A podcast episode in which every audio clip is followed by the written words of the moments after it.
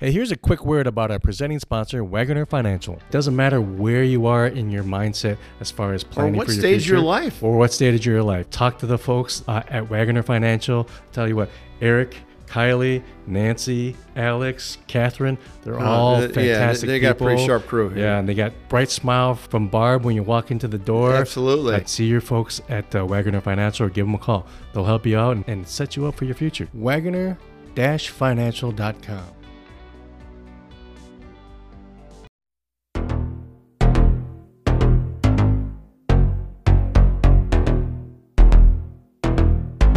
Welcome back to Taking It Next Level on the Crawford Podcasting Network. Tom Crawford, my partner in crime, and we've got kind of a milestone episode, Tom, episode number 10. Hey, double digits, man. We must be doing something right, Lou. Know, the measure of us doing something right is the type of guests we get, and we have a really great guest today.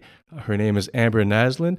She is LinkedIn right now. I believe uh, her title is uh, content strategist. Is that correct, Amber? I, you know, it changes on the daily, but it's close enough for government work. I, I think it works fine to me. Okay. And we're really excited to talk to you, Amber, because Tom and I both are uh, avid uh, LinkedIn users. Um, we're avid Oh, about.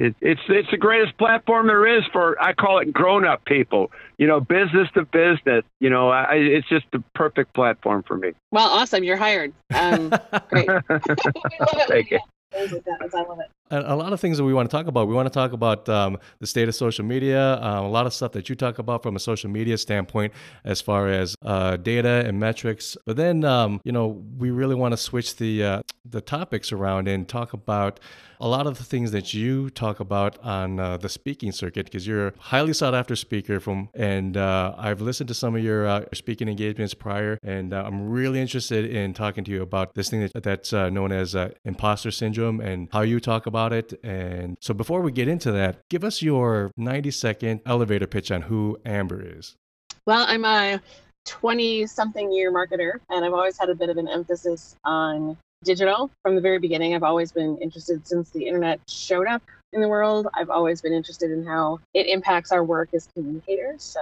I do a lot of that. Um, like you said, I'm currently with LinkedIn, but I've spent the last I don't know, 10, 15 years with technology companies, mostly in the B2B world. And prior to that, I did some stints in other corporate marketing roles, even in nonprofits for a while. And when I'm not working, I'm a mom to a teenage girl, which is super fun. And I ride horses and I rescue pit bulls. Never a dull moment in my world, for sure. And you've had quite uh, quite a career journey as well, because if I understand correctly, you were with uh, the company that is that was known as Radian6. It was a social listening data metric tool, correct? That's correct. Yep. Yep. I was actually, um, gosh, I think I was in the 30s or 40s in terms of employees there. And I originally started out just sort of developing, helping them develop content on a on a contract basis, and that eventually led to a full time role, which was super fun. And I was there all the way through the acquisition uh, by Salesforce.com. And yeah, it was a super fun ride. I loved being part of that organization. A lot of those people are still very good friends. You know, Amber, I'm curious, what's it like at LinkedIn? Where's it headquartered? And what are the jobs and what are the people doing? And just kind of give us an overview of the setting if you could. Oh my gosh. Well, that's a, that's a big question, but um, we have offices all over the globe, really. Our headquarters is sort of split between, we have technology headquarters in Sunnyvale, California, and we have a, uh, a large corporate office in San Francisco. So, like a lot of tech companies, we're very much present in Silicon Valley. Um, we have 17,000 employees globally. And here in Chicago, where I'm based, we have, uh, we're, I think we're creeping up on about a thousand here in Chicago Wow. and we have a pretty big office in New York, as well as some very exciting growth offices in, let's see, in Detroit, in Omaha. So yeah, like it, LinkedIn is on crazy enough, still on growth trajectory after all these years. Um, so yeah, we've got offices in all across the world. Really, it's it's an exciting place to be, and as you can imagine, it's a very energizing environment. Lots of kind of tech nerds and fun people around. We have a really robust culture, uh, a very entrepreneurial, forward-thinking people, and I think that comes from the top Um, Jeff Weiner, our CEO, is someone I respect and admire a great deal. And I think he's done a, a, pretty spectacular job of leading and growing LinkedIn as an organization, even when I was watching from the sidelines as a customer. So yeah, it's a fun place to be. I can't, I, I really can't complain being on LinkedIn right now and kind of helping people through content strategy, uh, amongst other things. And uh, I know you had just spoken at a conference regarding uh, data measurement and social media metrics. And I noticed that you talk about something that I don't think enough people talk about, and that's the the proper metrics to track at each point of a sales funnel. Can you go into that a little bit more? Yeah, you know, I get asked a lot about measuring, um, you know, social media and of course digital marketing more broadly. And the hard thing is that everybody wants to know what they should be tracking. the The problem is that it's very dependent on the goals and objectives of the organization. You know, a younger growing company might really care about brand awareness, and those are the sorts of things that they need to be tracking and measuring pretty carefully. Um, more established and mature companies might be looking at more bottom of the funnel and um, lead gen or conversion related content, or in the case of B2C, you know, direct um, conversion stuff. But the thing that's really important to talk about in a digital world is that whole ecosystem has to work together. So you can't just do brand or conversion or activation content, you really need to do all of the above because in a digital 24 7 365 kind of world you never really know where somebody is in their journey with you. So that means that your digital presence has to cover the entire funnel at all times so that whoever is interacting with your brand can find what they need when they need it. Um, and so as a result we have to be measuring a little bit across the entire funnel. So, paying attention to what people are saying, how they're talking about us, whether we're growing our audience and our reach, um, whether people are engaging with the content that we put online and how they're interacting with our brand to give us signals about what they find valuable or not. Um, and then, of course, whether we're actually inspiring them to take some sort of an action, um, even if it's not a sale per se, it's are they doing something that really connects them with our company in a meaningful way. So, whether that's subscribing for, say, like opting into an email list or something more meaningful like becoming um, an active lead in our sales cycle, there's so many ways to track and measure those things. But I guess my counsel is usually pick two or three of the best metrics at each important stage of that journey for your customers and track those. You know, Amber, I, I'm I, I could be an ambassador for LinkedIn, and I and I'm just not blowing smoke here. I I because I, I have over 2,000 contacts, and I engage with a lot of people. I ask people's opinion. I ask them to help me, you know, and things like that. So when I talk to young people starting out with a company, I say, hey, you need to get involved in LinkedIn. They always ask me, well, why? What do I what, what do I get out of that? And I always say, kind of not not try to sell your company, but just basically inform people. I almost call it infotain. You inform people and entertaining and make it engaging. They'll then they'll kind of follow you and and, and, and, and get excited about what your product or services are. I mean, am I right on with that, or are there other things that they should be doing? No, I think you're right on. I think, as I say with most of these channels, especially LinkedIn, um, you have to give more than you get. So the idea is to show up and really participate in the community and be part of conversations and dialogue and create content of your own and share your knowledge and share your expertise because it's a slow burn. Um, it's a thing that builds momentum over time. And, you know, I get a lot of people who are like, oh gosh, I should really, I really could use some business from LinkedIn. I should really get on there. Um, but the thing is, it's not an overnight proposition. You can't just add water and suddenly people will show up to to work with you. You have to really invest in the platform um, before you take any withdrawals as as you would say. So um, i really encourage there's a place for everybody on linkedin really. And I, I encourage everybody to even if you're not comfortable creating your own content just engaging in dialogue with people on their content or content that comes across the feed and using it as a mechanism to have great conversations with really smart professionals is an easy place for anyone to start. But there's a huge, huge amount of value in LinkedIn these days. You know, we have our our legacy and our DNA is kind of in a job and careers platform, but really we've become right. quite a an active hub for business related content. So there's a lot of really great activity happening at any given time, right. uh, whether you want to learn or debate or create and, and put some ideas of your own out into the universe. Uh, there really is a place for everybody. I, I, do feel that LinkedIn has become much more of a true social network than it had before. I think, as is the case with uh, you know even a a face to face kind of business event where people are kind of hesitant to to mingle and talk talk to each other. LinkedIn has had kind of um, started out that way too, where professionals were kind of um, circling each other and trying to see what was uh, what was kosher and what was not. W- would you say that's accurate? Yeah, you know, it's funny. I've seen a lot of comments over the years about what's appropriate for LinkedIn and what's not. You know, this isn't Facebook or what you know, like what belongs on LinkedIn. And I think those kind of arbitrary rules are actually kind of silly because the community really polices itself.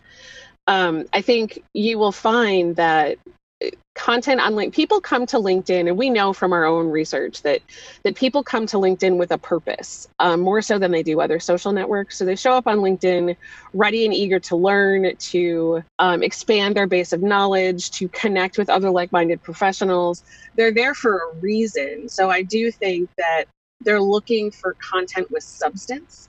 And so I think it's less about the topic and more about does that member on LinkedIn really find value, whether that's relevance or interest or education or even inspiration. I think, you know, there's definitely a place on LinkedIn for content that's a little bit more emotional in nature, a little bit more inspirational, um, a little bit of the softer side of business, because after all, we're all humans on the other side of this. So it's a it's a really mixed bag and i've seen some really diverse content on linkedin do really well. But to your point i do think i think it's evolved a lot from what people may have thought or or known of linkedin even five or six years ago. So amber i mean what what is the the scoreboard metric? Okay so when you you make a post and uh, you know we're everybody's kind of in oh how many likes did you get? Like uh or, or retweets you know whatever likes on facebook retweets on on Twitter. But in in in in terms of LinkedIn, is it when you look at the number of people who have viewed your post or seen your video, is that your scoreboard metric, or should you be looking beyond that?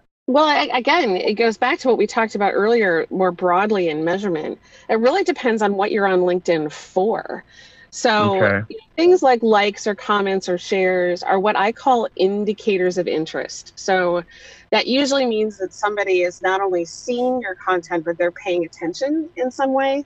But we have to be real about the fact that somebody liking or commenting on a post is by no means um, a wedding proposal. You know, it's just it's a passing, it's a, it's a passing click. Um, so I think for me, for instance, my personal presence on LinkedIn I do value things like how many, like the growth in my audience, how many people choose to follow my content, um, whether people are engaging with it.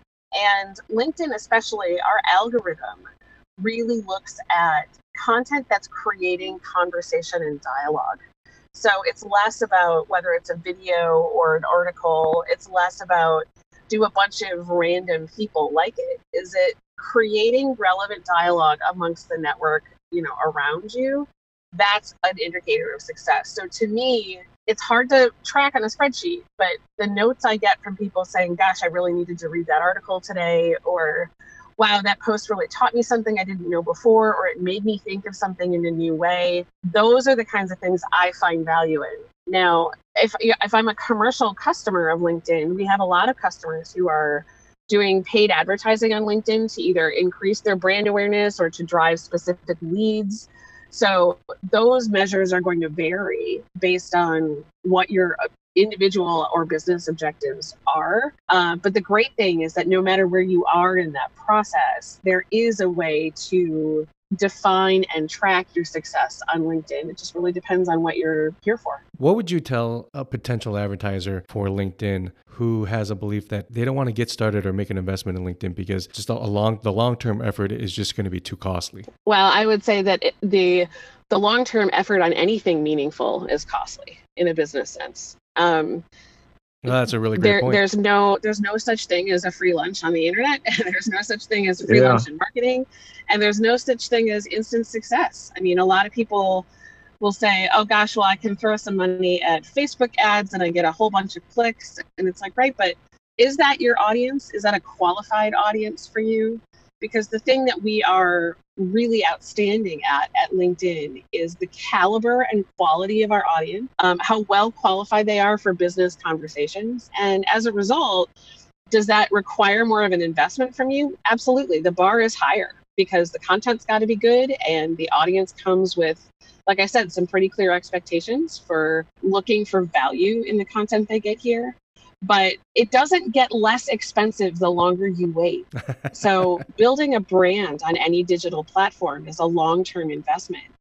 And it, it costs more in the initial stages to ramp up your brand um, the ones who are seeing really great economical value long term are the ones who laid that groundwork a year, two, three years ago.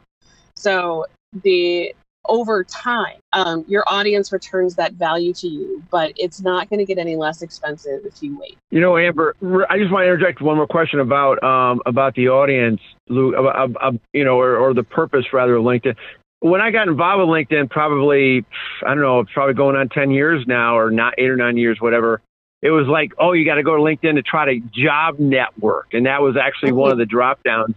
And, but boy, when, when I've thought, when I've looked at, and I'm on LinkedIn every day, it's mm-hmm. so much beyond that, isn't it, Amber, as far as the involvement from maybe that was one of its core strengths and now it's expanded way beyond that. Oh, absolutely. I mean, I do think that that you know when when Reid Hoffman and the original founders of LinkedIn put this network together, the idea was to connect the world's professionals, right? To to tap into the the opportunities in our careers through our individual and professional network. And more broadly, if you look at LinkedIn's vision statement today, our vision is pretty audacious. It, it it's to create economic opportunity for every member of the world's workforce. And so that means not just white collar professionals, not just blue collar professionals, but every member of the world's workforce. And we create that kind of economic opportunity not just through jobs and careers, but through learning and education and peer connections and individual and personal development. So, all of those things have a lot to do with how we create value for individuals and for businesses. So it's not just about jobs. I mean, that's that's always I think going to be a core part of our DNA. Yeah. Um, but LinkedIn, we have our sights set on something pretty big, and we don't do that just through jobs. There's a number of ways and paths that we have to use to get there. So, um, yeah, it's far more than careers these days. So, going back to a, a, uh, question that Time had earlier, Amber, if you were talking to young people who wanted to work at one of the major tech companies, how mm-hmm. is LinkedIn uh, different from, say, a, a Facebook?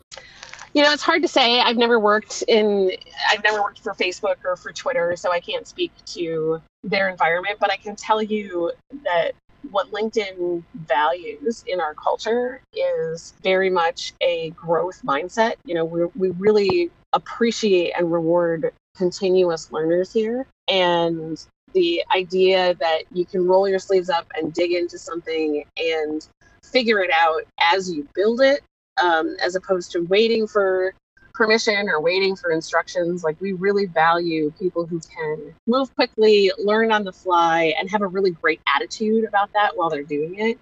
And I think the one mistake that young professionals make when they want to break into the tech sector is they worry about the technology but the tech itself always changes there you know twitter eventually will go away facebook will go away maybe even linkedin will go away the technology itself is not an issue i think what's really important is to keep your eye on how technology is changing business and giving yourself a well-rounded skill set of do you understand the world of marketing do you understand how sales drives an organization do you understand the basic financial metrics that make a company viable and profitable? Do you understand what it's like to hire and retain talent? So, having a really well rounded skill set from a business perspective is super valuable in a world where the mechanics of the tech are changing at lightning speed. The thing that keeps you relevant is your willingness and ability to stay hungry and stay learning um, and never rest on your laurels because uh, it's always going to change. You know, Amber, I, I work with a lot of small businesses, um, you know, as a marketing consultant, and, and they always say, yeah, my my, my younger people say I got to get involved in that social media stuff, and and they, they're they're totally clueless, and and it's hard to even explain it to them. They want this, you know, this nutshell answer about what social media will do to to market their business. But I mean, how? What's the percentage of people that? I mean, you're probably barely scratching the surface as far as getting people up to speed on on social media technology. Isn't the lion's share of people kind of oblivious, even in the business world, to what LinkedIn and other platforms can do for their business? I, I don't know that I'd use the word oblivious. I think in, in any kind of technological or cultural revolution, which I think social media really is, it's something that you know the generation before me and i, I have a foot squarely in the pre-internet era because i'm gen x so i'm pre-internet era and post-internet era. Oh wow okay. what that's like to like have life before the internet and now have seen how much that that has changed business. But with any kind of upheaval like that in a either cultural or business sense you have a, an adoption curve. And there are some people who are always going to be on the leading edge of that and want to stick their neck out and take risks and figure out um, how they can have that first mover advantage by taking advantage of the newest thing on the block. And then you have kind of the mass in the middle of people who wait for a few people on the front lines to go prove that it's okay and that it's safe, and then they follow along. And then there's always some late adopters who are skeptical yeah. or intimidated, or for whatever reason, they're just later to the party and I don't create character judgments out of that. I, you know, there's a lot of hype in the social media world of like, oh my God, you're going to be left behind. And I mean, I think there is there's an urgency in the sense that any business is able to be disrupted, and it, taking in uh, taking that for granted is dangerous for any organization. But I do think that there is still a place in the world for people to be learning about this, and I think we can make a big mistake by being like, "What's the matter with you? Why haven't you done this yet?" Um, and instead, I think our job as people who are more connected to these things is to still make it accessible, understandable, and less intimidating for the people who haven't quite got on the train yet. I think that's up to us. And you know, you could you, obviously you can't force people to adopt things. You can only lead the horse to water. But I do think right. that there's um, an important role that we have to play to show people that not only is social media important, but why it's important. Because again, people get hung, hung up on whether it's Twitter or Facebook or TikTok or Instagram, and the tools will always change. But if we can teach people how to instead be thinking in a consumer driven world that is always on and needs a backbone of really great content to keep people engaged and understanding who you stand for as a brand, then it doesn't matter if it's Twitter or Instagram or something that hasn't been invented yet, um, because the philosophy still stays the same.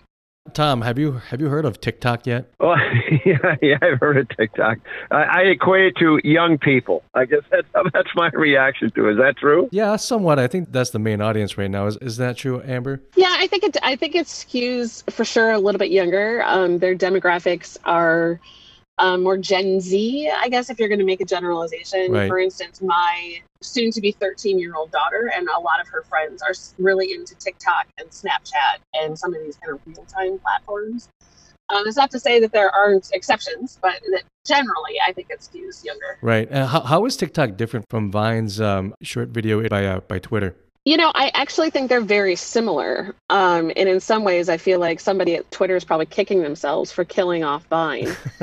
um, because TikTok is really uh, like the second coming of Vine uh, built in Asia, and it just it took the world by storm. The kids love it; these short form videos, and so they're not they're not really fundamentally different in their mechanics, but the platform and the culture that has emerged on TikTok, I think, is a much larger and fast growth one than Vine ever was. And so, Tom, I don't know if you're familiar with Vine, but so it's basically uh, very similar, as Amber was saying, to uh, to TikTok right now.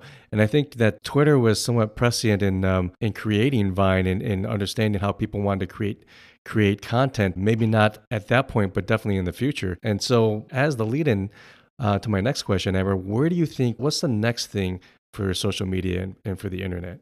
Oh boy, this you know I get asked this question a lot, and I hate it.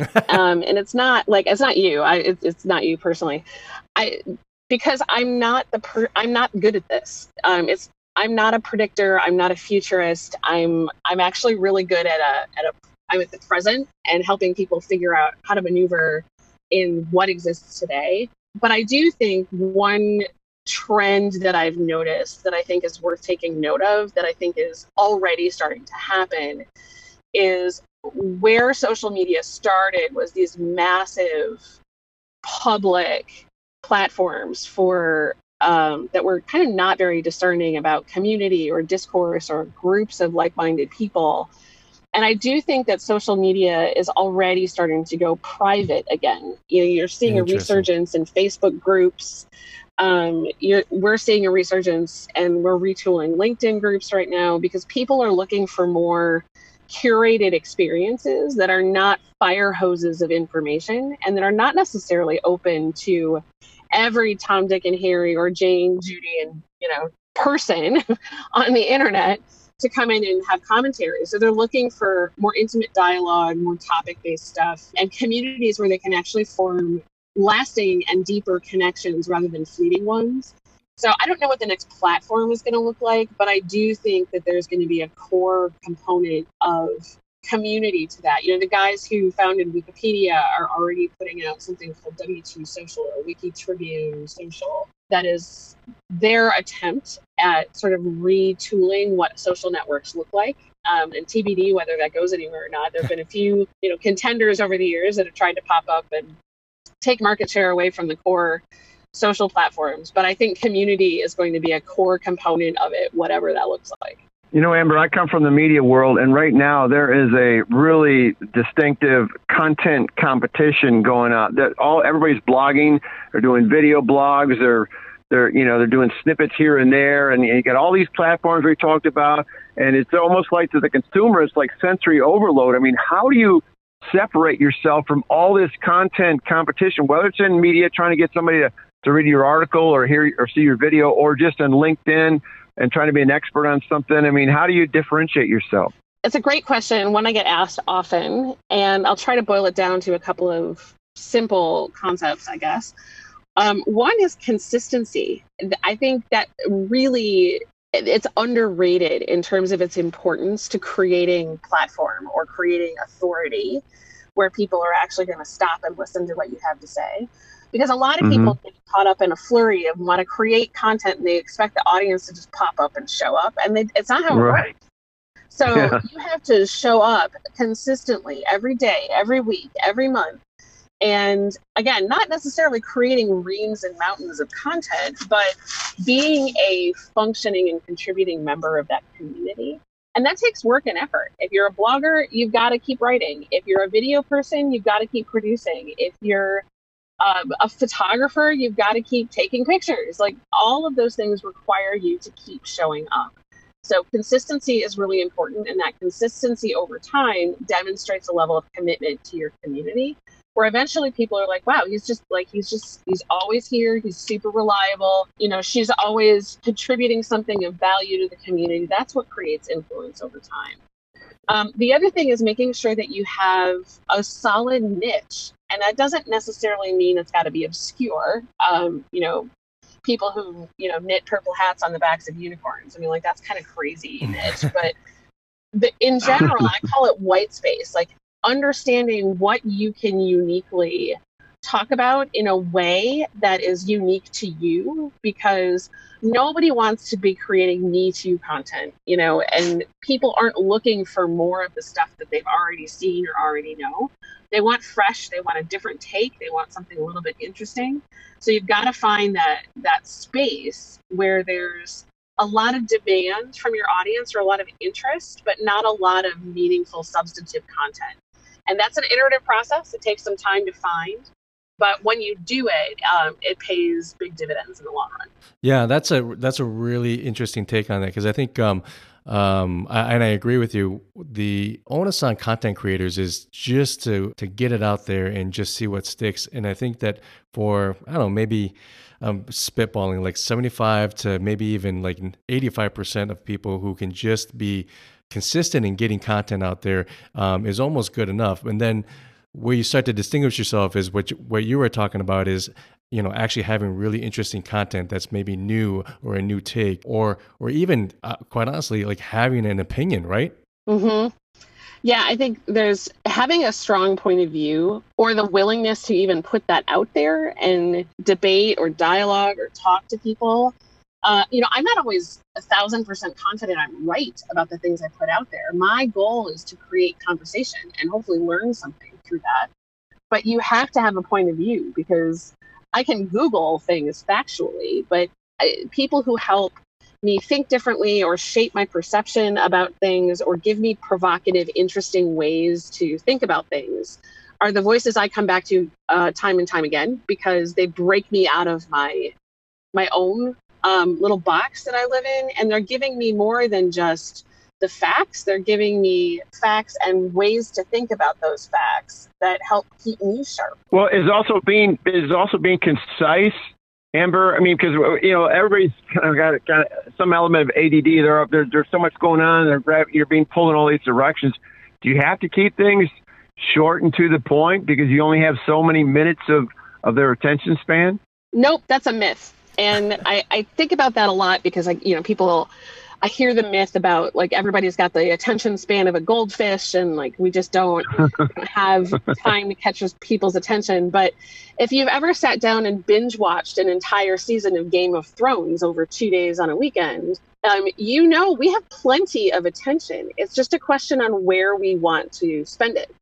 So I don't believe everything has to be short and concise. I think there's plenty of room for substantive, longer form content if that's what your audience is looking for from you, again, it goes back to really understanding your audience and what resonates with them and making sure that you are trying to convey value and substance over anything else because you can sometimes do that in 30 seconds, but sometimes you need 30 minutes. And I think both of those are okay. And I see content on both sides of that spectrum perform exceedingly well as long as it's centered on the audience and their needs and their interests. Um, but the attention span thing is a myth. We've got we've got plenty of attention to spend. We are just competing for that attention with a lot of other entities. So our content has got to be really great. Really well said, Amber. I, I really enjoyed everything you said yeah. in that in that last statement. That's that's fantastic. Um, because I think I think it's right. You know, Tommy, that it's really about um, proper context and understanding your audience, as Amber, Amber said. Yeah, and there's there's a, a, a great example dovetailing off that Amber is that there's a sports media platform called the Athletic, which is a paid subscription thing, and it's long articles. And everybody would say, "Oh no, people aren't going to spend time reading these long articles." Well, they're they're written by high caliber journalists, and people are reading it. They're taking the time. So that basically endorses your point right to it nails it target right on. Yep, absolutely. Uh, Amber, I want to get back to talking about you. We glossed over a little bit of your um, your career um, path and your journey. So, what did you do after Radian6? I, I believe you uh, owned your own company for a bit. I did. I owned um, I owned a consultancy called SideraWorks, and we focused a lot on digital business transformation and you know the adoption of a lot of these technologies and how that impacts both the culture and operational side of our marketing organizations. So I did that for a few years. Yeah, and that's really um, that's that's really great. And and one of the things that I wanna I wanna get your um, your story on is during this period is um, where you learned a lot about um, yourself and about about being a successful business person, or in in, in this case, uh, you had some failures that you learned from. And, and how it kind of shaped a lot of the things that you talk about now on the on the speaking circuit. Um, yeah, that's so a lot of people think entrepreneurship is super glamorous and is you know the road to riches and there's a lot of hype on the internet about you know start your own business and then never work for somebody again and you know you'll make millions and all that stuff. Um, running business is hard. Uh, building a business is very hard. And you know i won't go into all the like the nitty gritty details but uh, the upshot was after three and a half four years um, that business failed. And we my partner and i um, dissolved the business and I walked away from it with some pretty tough lessons about what it takes to build and run a business and it was really hard for me personally because I had a lot of my own um, personal uh, financial resources wrapped up in that business, and that's a hard road to hoe. You know, no any, anybody who's been there will tell you how painful it is to spend a lot of years working really hard and saving your money and investing it in something you believe in and losing it. But it's taught me a lot about resilience and it's taught me a lot about what I am capable of. It's also taught me about things that I don't want to do in the future. Um, decisions I wouldn't make again, or choices that I think I would have made differently had I had it to do over again. So I, I'm fond of saying that like there's lots of painful lessons we learn, but all of them teach us something. And the, that one for sure taught me plenty. Uh, so I'd like to think I'm a little bit of wiser for the journey. You know, Amber. Uh, yeah, Luke was Luke was telling me about the, your speaking part of your career and, and and how that's you know helped you a great deal build your business. I'm just a huge proponent of the power of the podium. I hired uh, motivational speakers and content speakers and can you tell us, uh, you know, how that's impacted your business and and uh, uh, obviously the plus side? Even though a lot of people don't like to give speeches, boy, there's a lot of uh, you know benefit from doing that. Is there not? Well, speaking is I'm I'm at home on stage. I think um, the everybody has to kind of find the thing that is like when they're in their element. And for me, being in front of a room speaking and teaching, whether it's a small group uh, like I did last week of about 30 executives or it's rooms of thousands of people, I think I find my flow when I'm in that mode. So that for sure has been a really important part of my career. And it's where I'm my happiest. It's I'm the thing I'm most passionate about. And the thing that's amazing about my role at LinkedIn is that's basically what I do for a living. You know, like I teach, I give workshops, I go do speeches at industry conferences and it's a dream come true in a lot of ways because it really plays wow. to my strengths but speaking for me has been one of the most powerful ways that i have not only built business and my platform and my personal platform for you know writing books and working with like all sorts of different businesses over the years. But it's also given me the opportunity to earn the platform to talk about things that are also really personally important to me. Like i did a tedx talk on mental health and and how important that is to me um, I'm working right now on a project that's centered around imposter syndrome and what the digital world has done to us around self doubt and confidence and our own mental health balance that we're constantly having to strike. So, speaking has given me an avenue for exploring those ideas. And I'm so grateful for that because it really is something I love to do. And it's become a very core part of how I work. Tom talks a lot about the impact of um, social media on, on young people and their perceptions of themselves and and uh, this kind of a, a, greater negativity that, that runs people down. Amber, you talk about it. Um, you you mentioned it, imposter syndrome, and it's something that mm-hmm. um, uh, until I um, I came across you, I wasn't aware of that term. And then as I mm. as I list, listened to some of your your speeches, you know, it, it became more evident of what it was, and I recognized that it is definitely something that's not a new concept.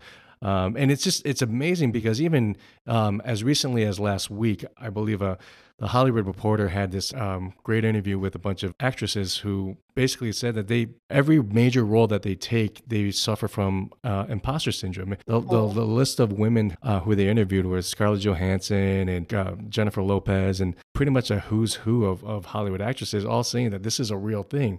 I think Renee Zellweger was in that was in that interview. How how did you come across and how did you start um, identifying this um, as a thing, as a thing that maybe you were going through and um, and wanting to be motivated and courageous enough to talk about it? Yeah, well, I'm a big proponent of uh, therapy, and I've been going to therapy on and off for most of my life. And the I, the concept of imposter syndrome, I actually don't remember where I stumbled upon it, but I have a feeling it probably stemmed from some of my work in therapy because self doubt is a thing that has plagued me for a number of years, and it turns out that it's it's a thing that's very prevalent among high achiever populations. So people who are largely successful tend to feel this. And if you think about it, like you can't people who aren't successful probably don't don't feel the same degree of pressure to keep up um, the success that they've had.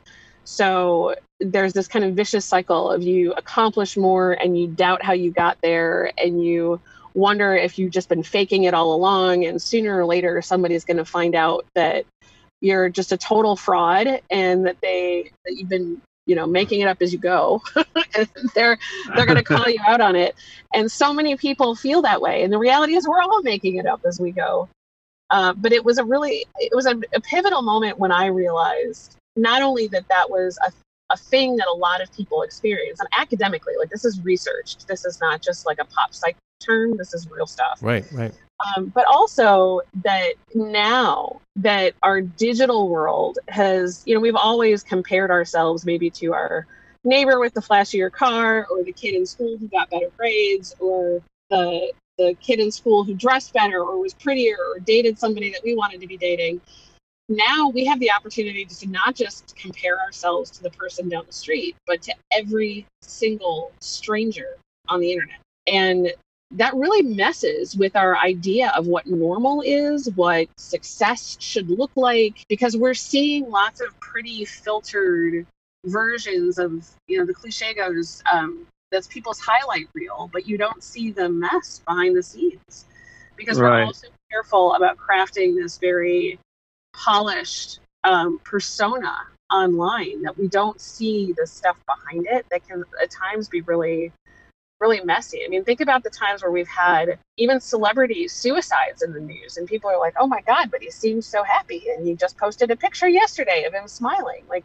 we just don't know what's really happening in people's worlds, and I think we have to be really careful in this hyper connected world that we are not fueling our own self doubt by falling into that comparison trap over and over and over again.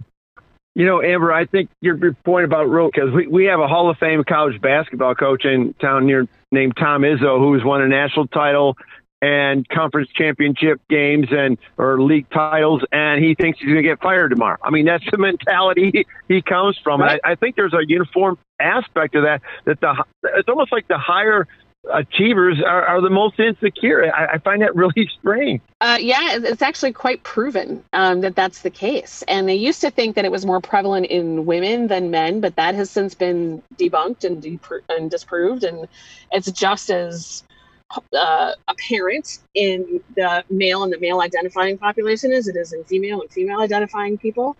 And it's just it, so it's a pretty universal challenge. And like I said, I think the more we do and learn and know and accomplish, the more we worry that that's all built on a house of cards that could come tumbling down at any particular moment. And we're worried that our next move is going to be the the one that makes it all fall apart. Um, and in reality, you know, true success is not that fragile, but it we we tend to think that, and we also tend to think that we are somehow the weakest link in the chain and that's that's often not and the relationship of, of those feelings are is really really interesting because uh, you know ultimately those feelings of self-doubt and those those feelings of never feeling like it's like it's enough or that you're enough are ultimately what drive these drives these successful people to be who they are right right yeah well it's interesting and i've there is i guess a, a I've heard that, like the, you know, well, that fuels you, right? I mean, the, the the sense that there's always more to do, but there's a very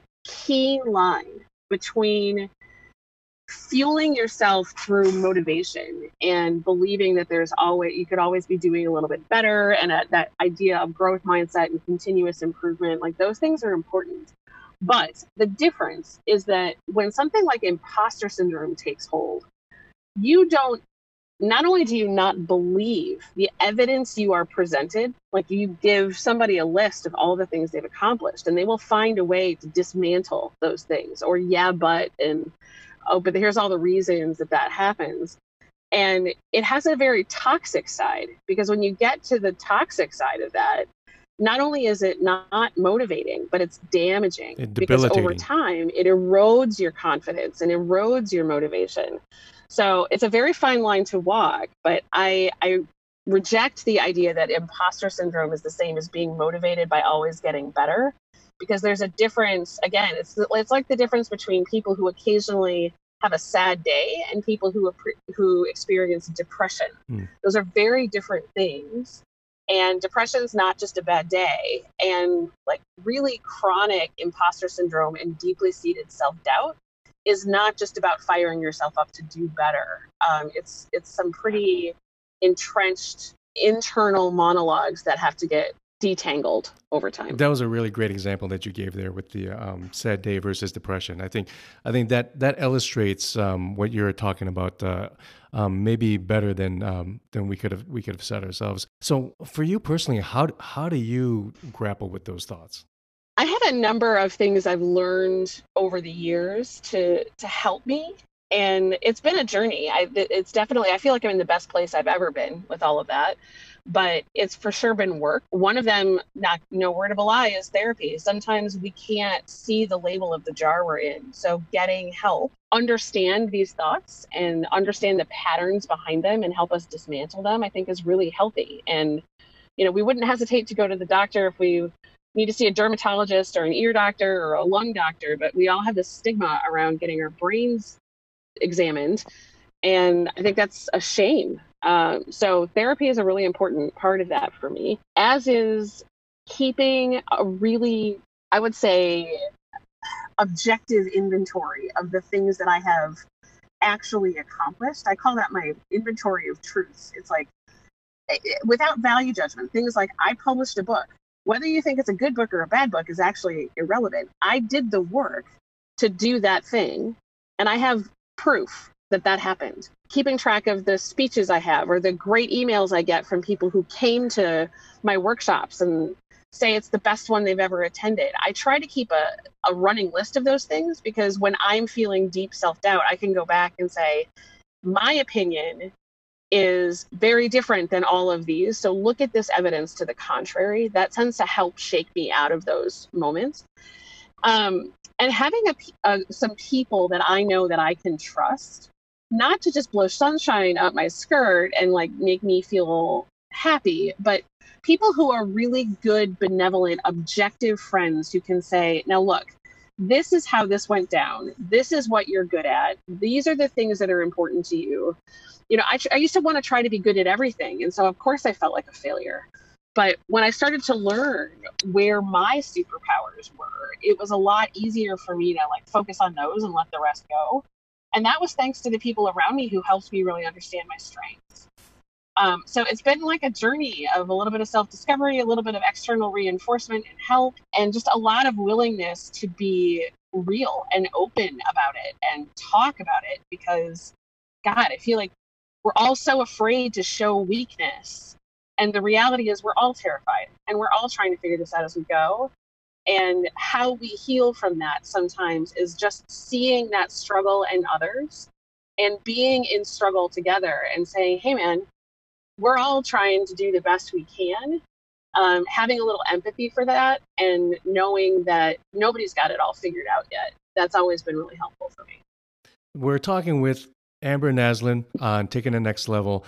Uh, Tom, uh, some really great insights on. Um, oh, it's been incredible. Yeah, great stuff, Amber. So, Amber, um, unbelievable. If, when if people want to um, find out more about imposter syndrome and and how you talk about it and and see some of your past speeches, where should they go?